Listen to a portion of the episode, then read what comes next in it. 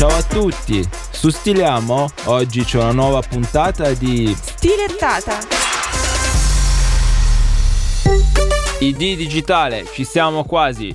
La Commissione europea ha stanziato 46 milioni di euro per un'app sull'identità digitale che consentirà ai cittadini di tutti i 27 Stati membri di archiviare e condividere l'ID digitale.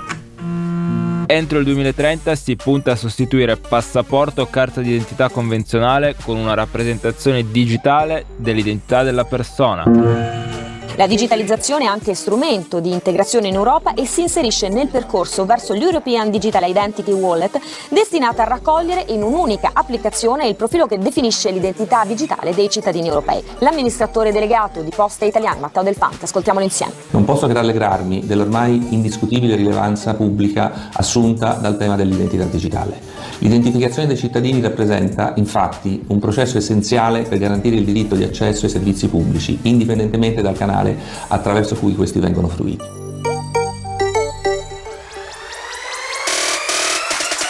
Stiliamo è anche su TikTok. Seguiteci! Ciao ciao!